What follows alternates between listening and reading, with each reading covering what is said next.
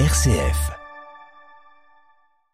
Thierry Kovacs, bonsoir. Bonsoir. Et merci d'être avec nous, ou plutôt merci de nous accueillir, puisque aujourd'hui nous sommes à l'hôtel de région à l'occasion de l'assemblée plénière du Conseil régional qui a lieu donc aujourd'hui et demain. Vous nous accordez quelques minutes pour parler de la politique régionale en termes d'environnement, puisque vous êtes vice-président de la région délégué à l'environnement et à l'écologie positive. Mais avant d'aborder un petit peu ces questions, on va revenir sur cette enquête de Radio France euh, publiée euh, ce matin, qui met en avant donc quatre personnes qui figurent ou qui ont figuré dans l'organigramme de la région, qui travailleraient en réalité à la préparation d'une candidature de Laurent Wauquiez à la présidentielle 2027. Est-ce que le président Laurent Wauquiez n'a déjà plus la tête à diriger la région? Écoutez, d'abord, vous pourrez observer qu'il préside l'ensemble de nos assemblées euh, plénières. Il a totalement la tête dans, la région. Euh, nous abordons le, débat d'orientation budgétaire qui démontre que nous sommes l'une des régions, euh, sinon la région la mieux gérée de France, avec un endettement parmi les, plus faibles de toutes les régions de France, avec des capacités d'investissement qui ont simplement doublé avec ce que faisait l'ancienne majorité aujourd'hui dans, l'opposition. Non, c'est le pilote à bord de la région Auvergne-Rhône-Alpes. Ensuite, sur euh, les propos euh, de Radio France, il y a un droit de réponse qui va être bien évidemment fait parce que des éléments ont été communiqués qui n'ont pas été repris dans, dans l'article de, de, cette radio. Et puis ce que je voudrais dire, enfin, la présence de, de, de collaborateurs euh, à Paris ou à Bruxelles, on a une antenne à Bruxelles aussi, vous savez. La région est l'une des plus grandes régions de France. Et s'il n'y a pas des, des collaborateurs qui permettent euh, à notre région, par exemple, d'aller démarcher des grands groupes pour que ceux-ci euh, s'implantent dans notre région. C'est quand même la région Auvergne-Rhône-Alpes qui euh, totalise, enfin, qui est la première région de France en matière de réindustrialisation. Et ça, c'est pas le fruit du hasard. C'est bien parce qu'il y a des personnes qui euh, sont en contact, qui prennent les contacts, qui préparent euh, les rendez-vous euh, pour, le président que ces choses-là peuvent s'opérer. Donc, écoutez, il y a ce communiqué, ce droit de réponse qui, sera fait. Là-dessus, nous sommes sereins. Et puis, vous savez, il est de plus en plus évident que Laurent Wauquiez apparaît comme euh, l'homme qui euh, pourra nous permettre de, de, gérer la France demain.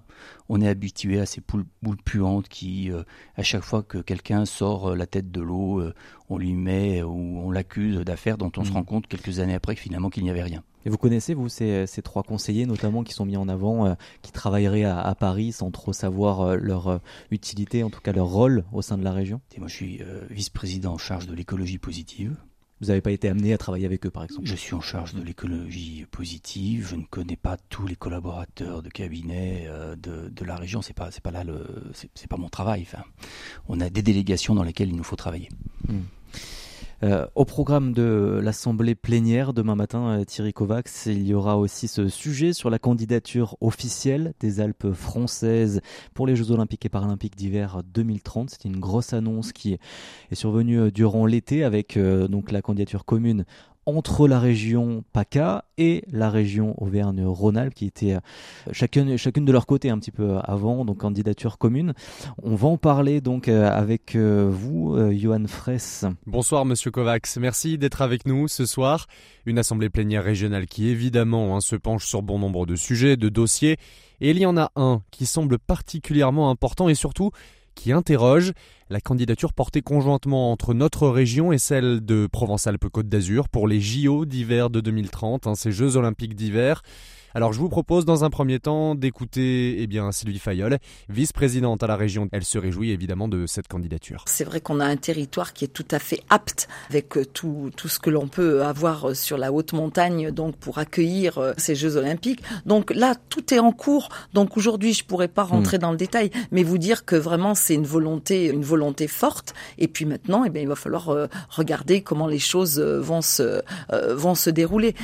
tous ces grands événements sportifs euh, qui ont lieu sur un territoire. Bien évidemment, c'est des visions, des visions mondiales, des visions des gens qui viennent, qui se déplacent, euh, qui viennent en famille, qui reviennent, etc. Toutes ces choses-là euh, sont des choses qui font indéniablement rayonner notre territoire. Un événement qui fait rayonner tout un territoire, hein, un événement mondial. Et surtout le président de notre région Laurent Vauquier qui a mis l'accent sur une question, celle d'organiser les premiers Jeux olympiques d'hiver durables dans un contexte de réchauffement climatique hein, qui met en péril notamment bon nombre de stations de moyenne montagne à cause du manque de neige. Le président de la région, la vice-présidente déléguée au tourisme sont évidemment heureux de porter cette candidature. Mais qu'en dit le vice-président délégué à l'écologie, vous, monsieur Kovacs, au regard notamment de l'utilisation possiblement massive de neige artificielle, d'une empreinte carbone qui s'annonce tout aussi massive du fait de l'arrivée de milliers de visiteurs sur notre territoire, et d'une montagne toujours aussi sensible à l'activité humaine. Écoutez, vous voyez, c'est, très intéressant parce que ça oppose deux visions euh, de ce que doit être euh, l'action en matière d'écologie euh, d'écologie positive, justement, beaucoup me disent, mais pourquoi vous parlez d'écologie positive? Parce qu'il y a en France des personnes qui se sont saisies, euh, peut-être avant d'autres, de cette question écologique, et qui n'ont pour solution que les interdits. Il ne faudrait plus prendre l'avion. On ne pourrait plus rentrer avec sa voiture euh, dans un certain nombre de villes dès lors qu'on n'a pas les moyens d'acheter une voiture électrique. Et dans une période où euh, l'inflation est élevée, où les personnes, un certain nombre de Français reconnaissent qu'ils n'ont pas de quoi, ils se privent au niveau alimentaire, passer un véhicule électrique ou décarboné, pardon, mais c'est pas dans leurs moyens des personnes qui voudraient justement qu'on n'organise plus ce grand type d'événement. Des personnes qui, en fond, oublient que se battre contre l'industrie, alors que le sujet de la décarbonation, et c'est quelque chose qui est porté par notre président, celui de la réindustrialisation, il le redit et, il a raison. Enfin, le premier émetteur de, CO2, c'est bien nos importations. C'est ce qui est fabriqué en Chine et que nous importons euh, chez nous. Aussi bien pour l'emploi, le développement économique, l'enrichissement d'un pays que le bilan carbone. Il nous faut réindustrialiser. Et euh, nous voulons montrer qu'il euh, est possible de concilier ces enjeux environnementaux, ces actions à mener pour freiner dans un premier temps puis arrêter, puis arriver à, autre chose demain, euh, inverser cette courbe du dérèglement climatique, du réchauffement climatique dont on voit les effets tous les jours, et nous nous en sommes parfaitement conscients. Mais il y a deux, il y a deux façons de le voir. Soit on le traite euh, simplement donc en, interdisant, en arrêtant de faire tout, soit on dit on continue à vivre, on continue à enchanter l'avenir aussi, parce que si vous voulez réussir, il va falloir amener la population avec vous. la question est c'est de quelle manière? Bah De quelle manière, vous savez, euh, les Jeux Olympiques, quand vous voyez, enfin, D'abord, les Jeux Olympiques, c'est important de les, accueillir. Ça fait quand même très longtemps. Euh, il y a eu enfin, Grenoble, euh, Albertville, ça fait quand même longtemps. Euh, cette candidature des Jeux Olympiques, vous voyez que c'est pas la candidature portée par une ville, c'est tout un territoire, c'est toutes les Alpes, du nord au sud. C'est d'ailleurs une belle mm, image de collaboration en disant c'est pas tout pour moi, on le partage, on répartit les sites. Donc on ne concentre pas, on ne concentre pas toutes les infrastructures sur un petit territoire, avec du coup un recyclage des équipements euh, qui est du coup compliqué. Quand vous répartissez sur un plus grand territoire, vous recyclez facilement vous recyclez les équipements, vous recyclez euh, les logements, vous recyclez et, vous, vous, organisez, vous construisez aussi des moyens de transport euh, beaucoup plus euh, sobres, beaucoup plus respectueux de l'environnement. C'est ça la montagne durable. Bah, c'est les transports en collectif. on travaille beaucoup, on va j'espère en parler, à la solution hydrogène pour les mobilités lourdes, pour les mobilités intensives. Donc ça c'est quelque chose que vous allez mettre en place pour justement organiser ces Jeux olympiques durables? C'est quelque chose sur le c'est quelque chose qui est déjà enclenché par la région Auvergne-Rhône-Alpes. Oui, mais euh, pas forcément dans les montagnes plus particulièrement. Bah écoutez, on est en train de travailler sur euh, de, des dameuses à hydrogène. C'est bien, puisqu'on voit que le problème, une dameuse électrique, il y a juste un petit problème avec le froid, il y a juste un petit problème avec la pente. donc on essaye, plutôt que d'avoir de, des dameuses qui fonctionnent au diesel, d'avoir des dameuses qui euh, fonctionnent à l'hydrogène. On est dans l'expérimentation hein, sur une une, une énergie, un, véhicule énergétique qui est, beaucoup plus euh, propre que les énergies euh, fossiles avec l'hydrogène, on a déjà engagé cette action. On n'attend pas les Jeux Olympiques pour faire de l'écologie en, en Auvergne-Rhône-Alpes, ça je vous assure. Par contre, tout ce que nous engageons en matière euh, d'action en faveur du climat, en faveur de l'environnement, bien évidemment, trouvant la traduction dans l'organisation de ces Jeux Olympiques. L'inquiétude aussi, c'est est-ce qu'on va avoir assez neige en 2030 Est-ce qu'on utilisera de la neige artificielle? Parce qu'il y a eu euh, une étude de Nature Climate Change qui a été publiée il y a un mois qui révèle donc avec plus de 3 degrés. C'est 93% des stations françaises qui seraient à risque élevé de pénurie de neige. Donc nous, est-ce qu'on aura de la neige artificielle, par exemple, pour ces JO d'hiver 2030 si on les organise dans nos Alpes? D'abord, il y a des, y a des ben, vous n'avez pas encore euh, les stations euh, dans la liste, enfin, vous ne savez pas où vont se dérouler euh, les épreuves. Je pense que tout ça, bien évidemment, sera pris en compte dans l'organisation. Le président a promis les premiers jeux durables. Enfin, il va falloir que. Mais pour l'instant, on ne voit pas trop en fait ce côté durable de ces Jeux Olympiques. Bah, vous voyez pas trop. Enfin, on vient juste d'annoncer la candidature. Donc on est en train de construire une candidature pour être présélectionné et pour avoir un dialogue compétitif avec les instances pour que notre candidature soit retenue. Donc, vous ne pouvez pas nous faire le procès de dire on ne sait pas encore où va se passer euh, le slalom géant, où va se passer, où va être construit, euh, ou, quel équipement on va utiliser pour la patinoire, où on va faire de la luge, du bobsleigh et d'autres activités. Tout ça est en train de se construire. Donc, il y a un moment, il faut juste euh, arrêter. Enfin, vous voyez, on a un procès d'intention sur l'organisation de ces jeux et on rentre dans cette logique qui consiste à dire qu'au fond, il ne faudrait plus rien faire si on veut traiter du climat. Mais pardon, c'est pas parce que nous ne ferons pas que d'autres ne feront pas et ça réglera pas le projet du climat parce que c'est un, sujet mondial. Et avoir justement une collectivité, un territoire qui dit moi je, je suis candidat et je veux faire en sorte que nous soyons exemplaires de ce point de vue-là contrairement à ce qu'on a pu faire par le passé, même s'il y a eu des progrès, d'accord? Mais faire encore mieux que ce que nous avons fait euh, pour recycler les équipements, pour recycler le logement, pour euh, enfin, avoir toute une politique euh, autour de, cette question climatique, environnementale. Enfin, faites-nous un peu confiance au départ, et puis vous, alors après, à la fin, vous pourrez dire, ils se sont plantés, ils n'ont pas réussi mais attendez de voir le dossier de candidature complet. Hmm, en tout cas, voilà, on a ces jeux durables, c'est comme ça aussi que la région a communiqué. Est-ce que vous, du coup, vous serez associé, par exemple, à la construction de ce projet olympique en tant que vice-président de la région à l'écologie, à l'environnement? Vous savez, la question de, l'environnement, elle n'est pas l'affaire euh, du seul vice-président euh, en charge de l'écologie positive.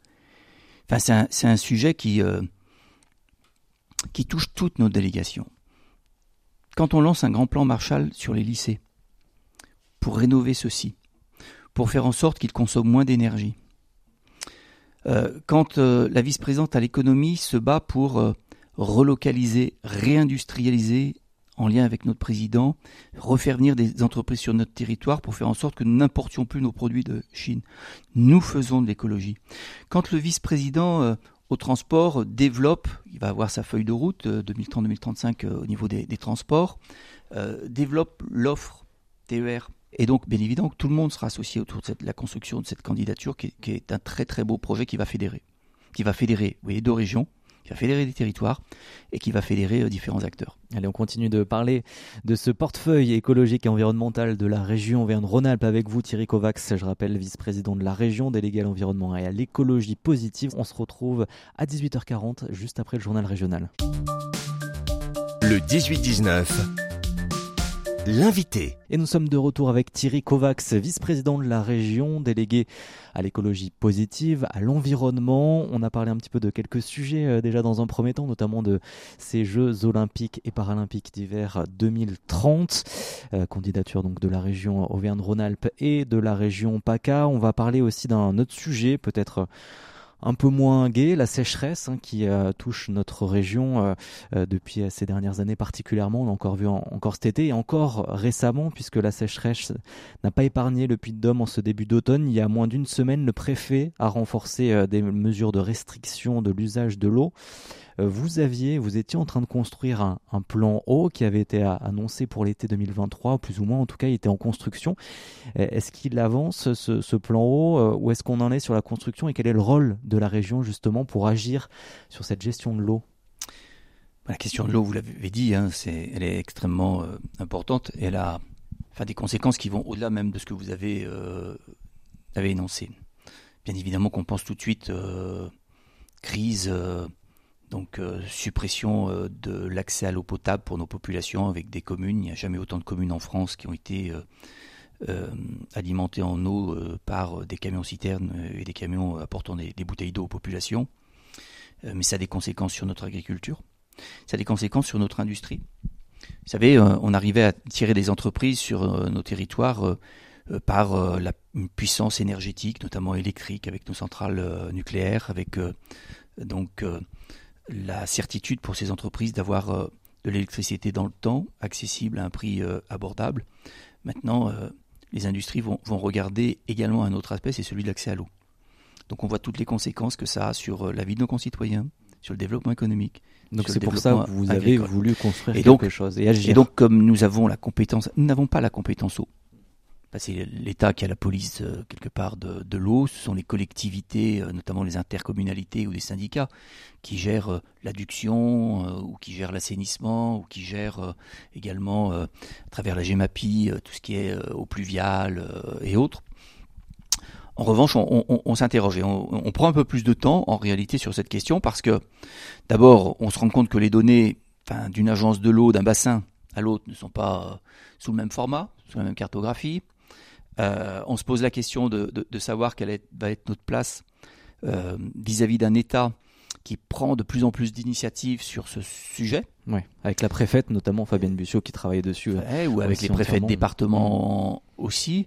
Et donc, euh, nous travaillons, et, ce sur quoi nous, travaillons, c'est surtout, c'est comment on va apporter des, solutions aux acteurs qui rentrent dans le champ de notre compétence.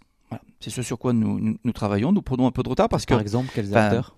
Les acteurs, comment les acteurs agricoles, on peut accompagner nos acteurs agricoles euh, pour d'abord arrêter qu'ils soient montrés du doigt euh, et faire en sorte qu'ils puissent euh, continuer à, nous nourrir, parce que c'est quand même le premier de leur travail. Parce que si on les empêche d'irriguer, pardon, mais donc il n'y aura plus de production. On a déjà vu les effets d'une absence de souveraineté énergétique avec le conflit en Ukraine. Vous voyez bien que dans la géopolitique aujourd'hui, ce qui est en train de se passer au niveau mondial, on a intérêt quand même sur un certain nombre de grands sujets que sont l'énergie, que sont l'eau, que sont les médicaments, que sont un certain nombre de, sujets euh, vitaux pour euh, notre société, d'être souverain. Ouais, la souveraineté la question, est, cette question, elle est, elle est posée. Sur la souveraineté alimentaire, justement, euh, il y a un, sujet qui peut poser question, puisque Laurent Wauquiez souhaite sortir aussi du dispositif zéro artificialisation nette. Donc, c'est un dispositif qui réglemente strictement toute opération d'aménagement sur des sols naturels, donc forestiers ou agricoles, qui pourrait entraîner l'imperméabilisation de, ces sols. Et justement, pour protéger les terres agricoles, est-ce que ça ne pose pas un petit peu question de sortir la région de ce dispositif-là, Thierry Kovacs? Vous avez fait un sacré résumé. 2050, hein. euh, zéro artificialisation nette. Ça veut dire qu'en 2050, non, je ne parle pas de terrain agricole. Je parle d'un terrain qui est aujourd'hui constructible, que vous allez céder à vos enfants pour qu'ils puissent construire. En 2050, il est plus constructible. C'est ça la mmh. réalité. Ou si je construis, je dois déconstruire ailleurs et renaturer ailleurs. Donc, ce qu'il faut, enfin, ce qu'il faut, ce sur quoi il faut avoir conscience, c'est que c'est, c'est, pas le raccourci qu'on dit. Euh, on va euh, prendre des terres agricoles, euh, on va prendre des terrains naturels pour construire. C'est les terrains constructibles aujourd'hui dans nos PLU ne le seront plus demain en 2050. Ça, c'est le premier sujet. deux, comment vous pouvez avoir l'ambition, parce que c'est l'ambition du président de la région, mais c'est aussi une ambition, j'espère nationale, de dire il faut réindustrialiser. Il faut refaire venir des industries chez nous plutôt que de produire euh, en Chine, si vous n'artificialisez pas certains sols, est-ce qu'il vaut mieux euh, artificialiser quelques terrains, des, hectares chez nous, ou continuer d'importer ailleurs? Parce qu'il n'y a que nous qui faisons ça. Il n'y a que nous qui faisons ça. On ne se pose pas ces questions euh, ailleurs. C'est pas. Enfin, pas ce sujet-là qui va régler le problème du climat. Au contraire, il va jouer. La sécheresse, vous parlez justement de l'importance aujourd'hui. Mais, la sécheresse, elle est liée, de trouver une elle solution est liée à quoi la sécheresse, Elle est liée au dérèglement climatique, au réchauffement climatique. Et le réchauffement climatique, il est lié à quoi? Mais aujourd'hui, il y a ce problème de l'eau qui ne, euh, ne, vient pas s'infiltrer dans, dans, les sols, justement lié à toute cette urbanisation, à cet aménagement des, des, territoires. Ça, c'est un, non, non, non, non, non, c'est pas ça. Non. Écoutez, c'est qu'aujourd'hui, vous avez allez, grosso modo, vous avez la même quantité de pluie qui tombe sur notre territoire, mais sur des temps beaucoup plus courts. Voilà. Vous avez beaucoup moins de jours de pluie. s'infiltrer dans les sols. Mais euh, quand c'est comme ça, enfin, pardon, quand vous sortez deux mois de sécheresse, d'accord que le même un terrain, même les champs n'absorbent pas l'eau à ce moment-là, elle ruisselle parce que le, terrain est devenu une croûte, d'accord, qui fait que l'eau ne s'infiltre pas, ça dégouline. Au-delà du, si vous avez une petite pluie fine qui tombe pendant 3 jours, 4 jours, 5 jours, là c'est bon. Mais quand vous avez des phénomènes en quelques heures, vous avez euh, l'équivalent de 2 mois, de 3 mois de pluie, il n'y a aucun modèle, aucun modèle qui permet de capter l'eau à ce moment-là. Donc le vrai sujet, c'est celui euh, de nos émissions de CO2.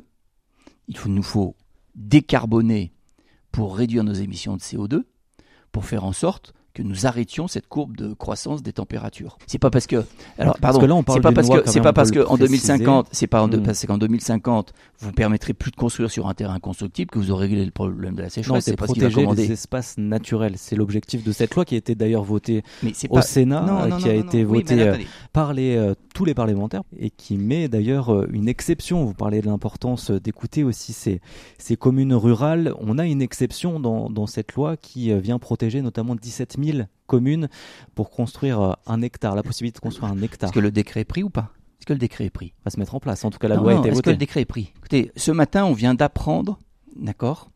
On vient d'apprendre qu'une loi qui a été votée il y a déjà un certain temps, qui permet aux policiers de se promener avec leurs armes, le décret vient d'être pris ce matin avec, après ce qui s'est passé. Il y a combien de lois qui sont adoptées dans notre pays dont les décrets ne sont pas pris? Madame la Première ministre avait promis au président Laurent Wauquiez, comme l'ensemble des présidents de région, que les grands projets nationaux ne viendrait pas dans le décompte des quotas accordés aux communes sur cette période où on doit faire d'ici 2030 moins 50%. Elle n'a pas tenu cet, engagement.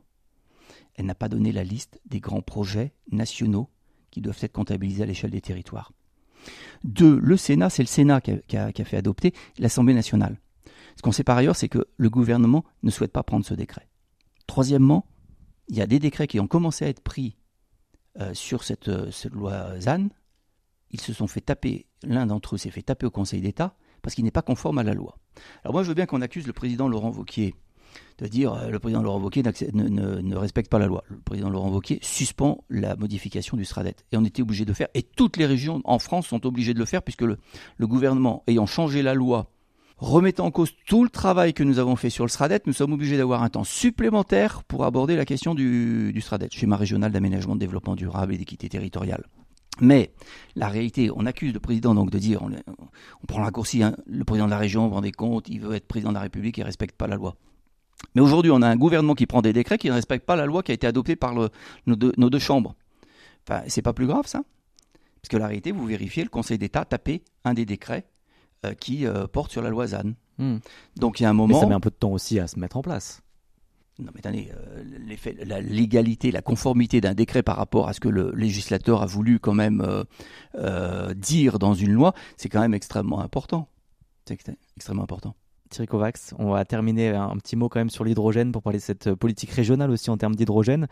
Euh, ça fait partie euh, peut-être des euh, points les plus importants que vous souhaitez développer dans ce portefeuille écologique environnemental. il en est où? Est-ce qu'il continue de, se développer? Est-ce que l'hydrogène est, une vraie énergie d'avenir? Alors avant,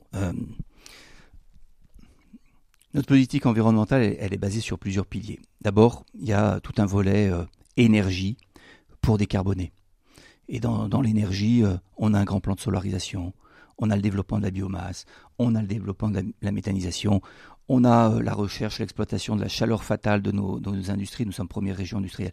Et il y a effectivement la filière hydrogène, parce que nous concentrons en région Vernon-Alpes une grande partie des acteurs de l'hydrogène, parce que France Hydrogène, reconnaissant que nous sommes la première région industrielle de France en matière d'emploi, dit que c'est à cet endroit que nous allons pouvoir utiliser le plus d'hydrogène demain, parce que l'hydrogène est euh, la solution pour la décarbonation de la mobilité lourde, les trains, des cars, des bus, ou de la mobilité intensive, les taxis, et surtout la décarbonation de l'industrie, c'est-à-dire que je remplace le gaz qu'utilisent nos industries aujourd'hui par, euh, par de l'hydrogène. Et donc nous, nous travaillons là-dessus, nous avons été candidats sur un appel à projet européen dans le cadre de la mobilité hydrogène, nous avions été sélectionnés, c'est Zero Emission Valley où nous déployons euh, des stations hydrogène sur l'ensemble du territoire régional. Nous finançons euh, l'acquisition de véhicules à hydrogène pour des artisans, pour des particuliers, qui devront d'ailleurs peut-être rentrer dans des ZFE.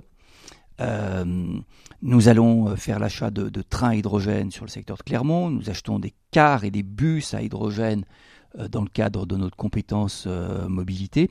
Nous croyons euh, euh, on parle d'hydrogène vert, hein, pardon. Euh, nous croyons dans ce, vecteur en plus du solaire, en plus de la méta, en, plus de la biomasse, en plus de toutes les actions de sobriété que nous engageons avec la rénovation de nos lycées, en plus de la réutilisation autour de ce qu'on appelait hier des déchets, qui sont aujourd'hui des ressources, la question autour des, déchets. Vous savez que le président a fixé l'objectif d'être à 0% euh, euh, d'enfouissement euh, à un horizon proche, en valorisant la matière, en valorisant aussi l'énergie des déchets que nous ne pouvons pas valoriser sous la forme de matière. On a une, politique qui est complète, mais, mais qui donne, comment Qui mise sur l'innovation, l'intelligence, le développement, plutôt que sur la punition la régression l'interdit. Avec des grandes entreprises en plus euh, de la filière hydrogène qui viennent s'implanter notamment en, métropole lyonnaise récemment encore. Oui, et avec euh, aussi des, entreprises qui étaient il y a quelques... Parce que nous avons à la fois des industries, nous avons aussi des centres de recherche, nous avons des universités, des, entreprises qui étaient des, start-up euh, il y a quelques années deviennent des, géants. Je pense à Symbio sur la pile hydrogène qui va inaugurer ces, nouveaux locaux avec euh, des entreprises comme euh, Attaway, HRS euh, pour les stations hydrogène. Alors, c'est hasardeux ce que je fais parce que je commence à citer des noms et j'en oublierai certains, donc qu'ils ne m'en veuillent pas.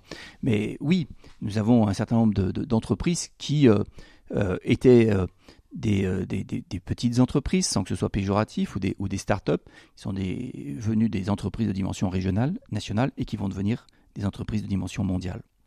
Merci beaucoup Thierry Kovacs d'avoir été avec nous, vice-président de la région délégué à l'environnement et à l'écologie positive. Merci beaucoup. Merci.